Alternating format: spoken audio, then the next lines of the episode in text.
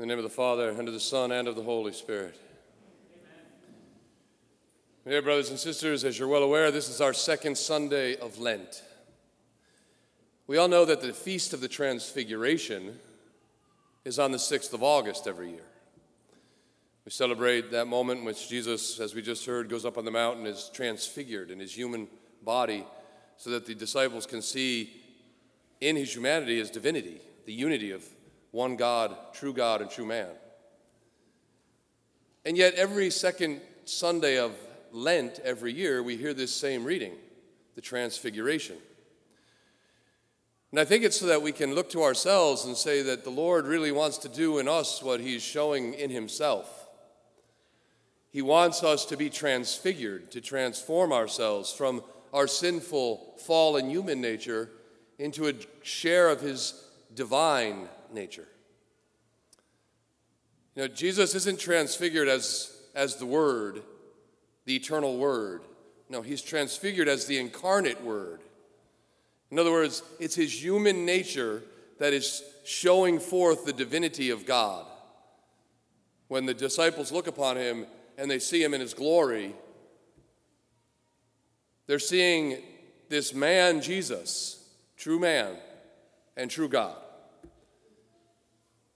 And thus, in the Transfiguration, we should see a reflection of ourselves, of what we should be, because we've been created in the image of God, and He wants to transform us from our fallen human nature into a share of His divine life. This is what God longs for you to have. I mean, that's why Peter, when he looks upon him, he says, Lord, let me make three tents. In other words, let's stay here. Let's stay in this moment. Let's not go away from here, back to the pains and sufferings of our ordinary life. But let's, let's let this be our permanent residence now. The words of the Father are words that probably should echo in our hearts. This is my beloved Son. Listen to him. How much our lives would be better if we would only do just that. How often do we make mistakes because we don't do just that? This is my beloved Son. Listen to him. Whenever any of us have fallen, sinned, it's because we weren't listening to him. Whenever we've chosen a path that wasn't the one that God wanted for us, so we knew that we should have taken, but we didn't, it's because we're not listening. It seems so easy, and yet it's so hard for our human nature, fallen as it is, in its desires and its own selfishness, to actually pay attention to what the Lord is asking of us and to find in it the true path of our salvation, the true joy and the true peace that we long for, because we listen to so many other voices, so many other things, so much technology, so much social media so many things that are out there that can confuse our hearts and our minds from the truth. So many things that aren't bad in of themselves, but can be used very often for bad because of our fallen human nature.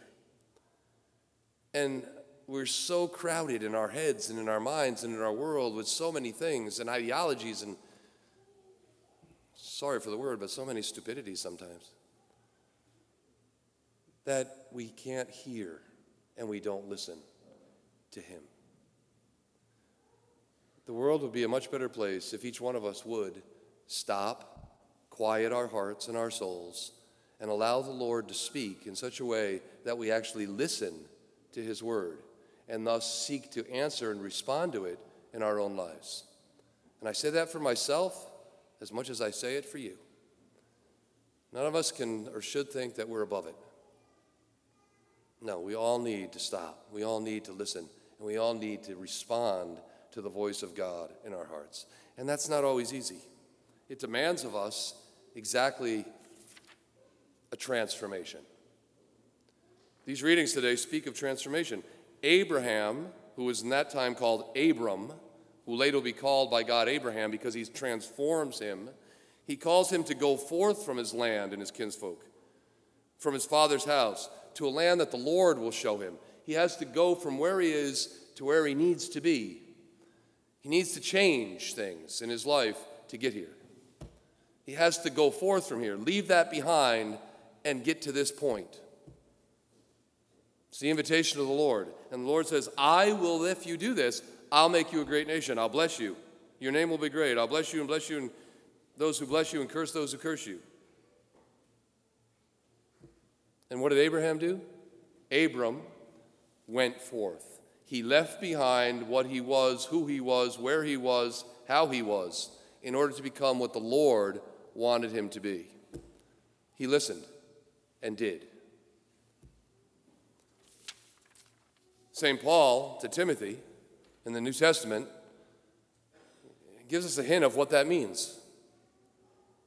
You know, Jesus is the one who saves us, He gives us new life. He says here, He saved us and called us to be holy, not by our works, but by His own design. The grace has been bestowed on us in Christ Jesus before time began and made manifest through His Savior, our Savior, Jesus Christ. He destroyed death, brought life and immortality to light through the gospel. We have received a gift from God in His Son to transform us from our former way of life into a participation of His divine life. That's what St. Paul's saying. It's a gift.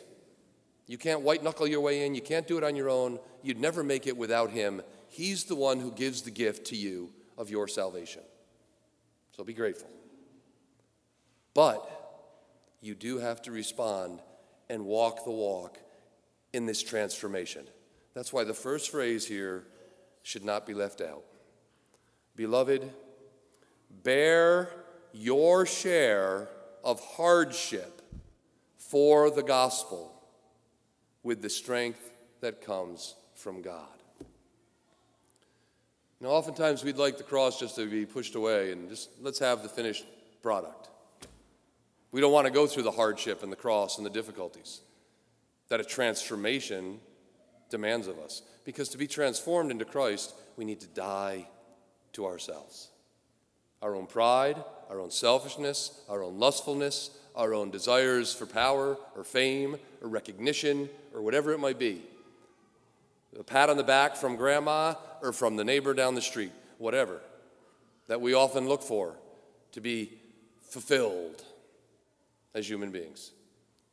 He says, Bear your share of the hardship. Take up your cross and follow him. Be willing to go through the transformation of dying to yourself in order to live in Christ. This is the message of the gospel. This is our Lenten journey. Don't at the beginning of the Lent did you all decide to offer something up?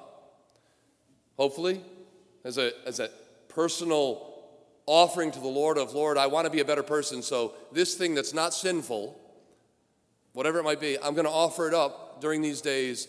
Why? Just to say, oh, I did it. No. To transform myself more into you, to strive to be more like you, to say no to myself and yes to you, to die in order to live. That's the reason of Lenten sacrifice. It's not just I, I need to lose 40 pounds. No. I'm going to give up sweets and candy. No. No, it's I'm going to transform myself and I'm going to do so by making a conscious, deliberate act that makes me realize I need to die to me in order to live in Him.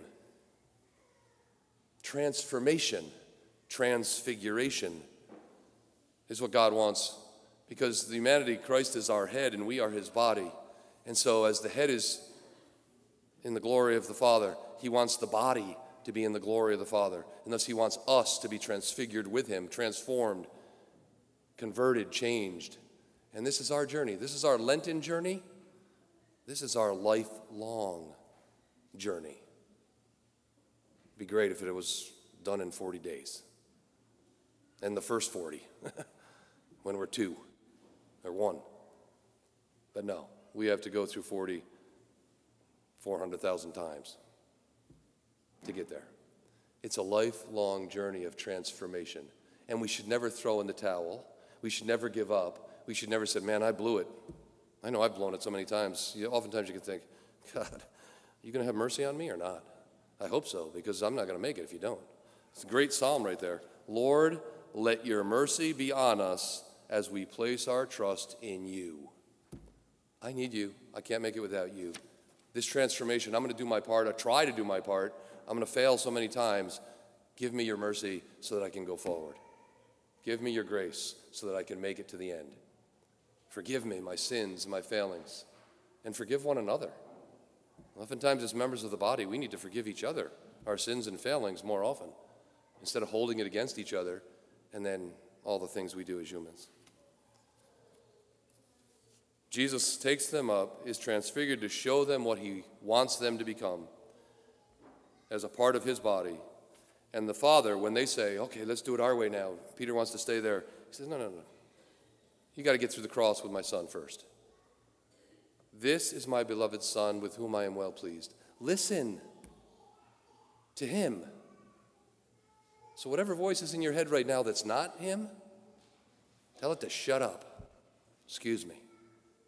You don't want that voice.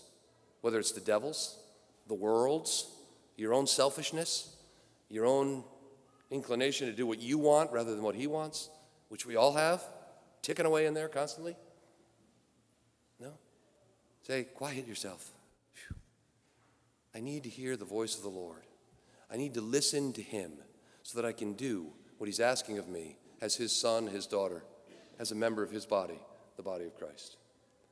This is the only way I can truly make the step of transformation. If I die to myself and live in him, if I listen to him and quiet myself, let his voice resound in what I think, in what I say, in what I do, in who I am, in everything. In the measure that we can do this, we will fulfill this desire of the Father to listen to his Son in order to become one with him. Says God to give us that grace. In the name of the Father, and the Son, and of the Holy Spirit.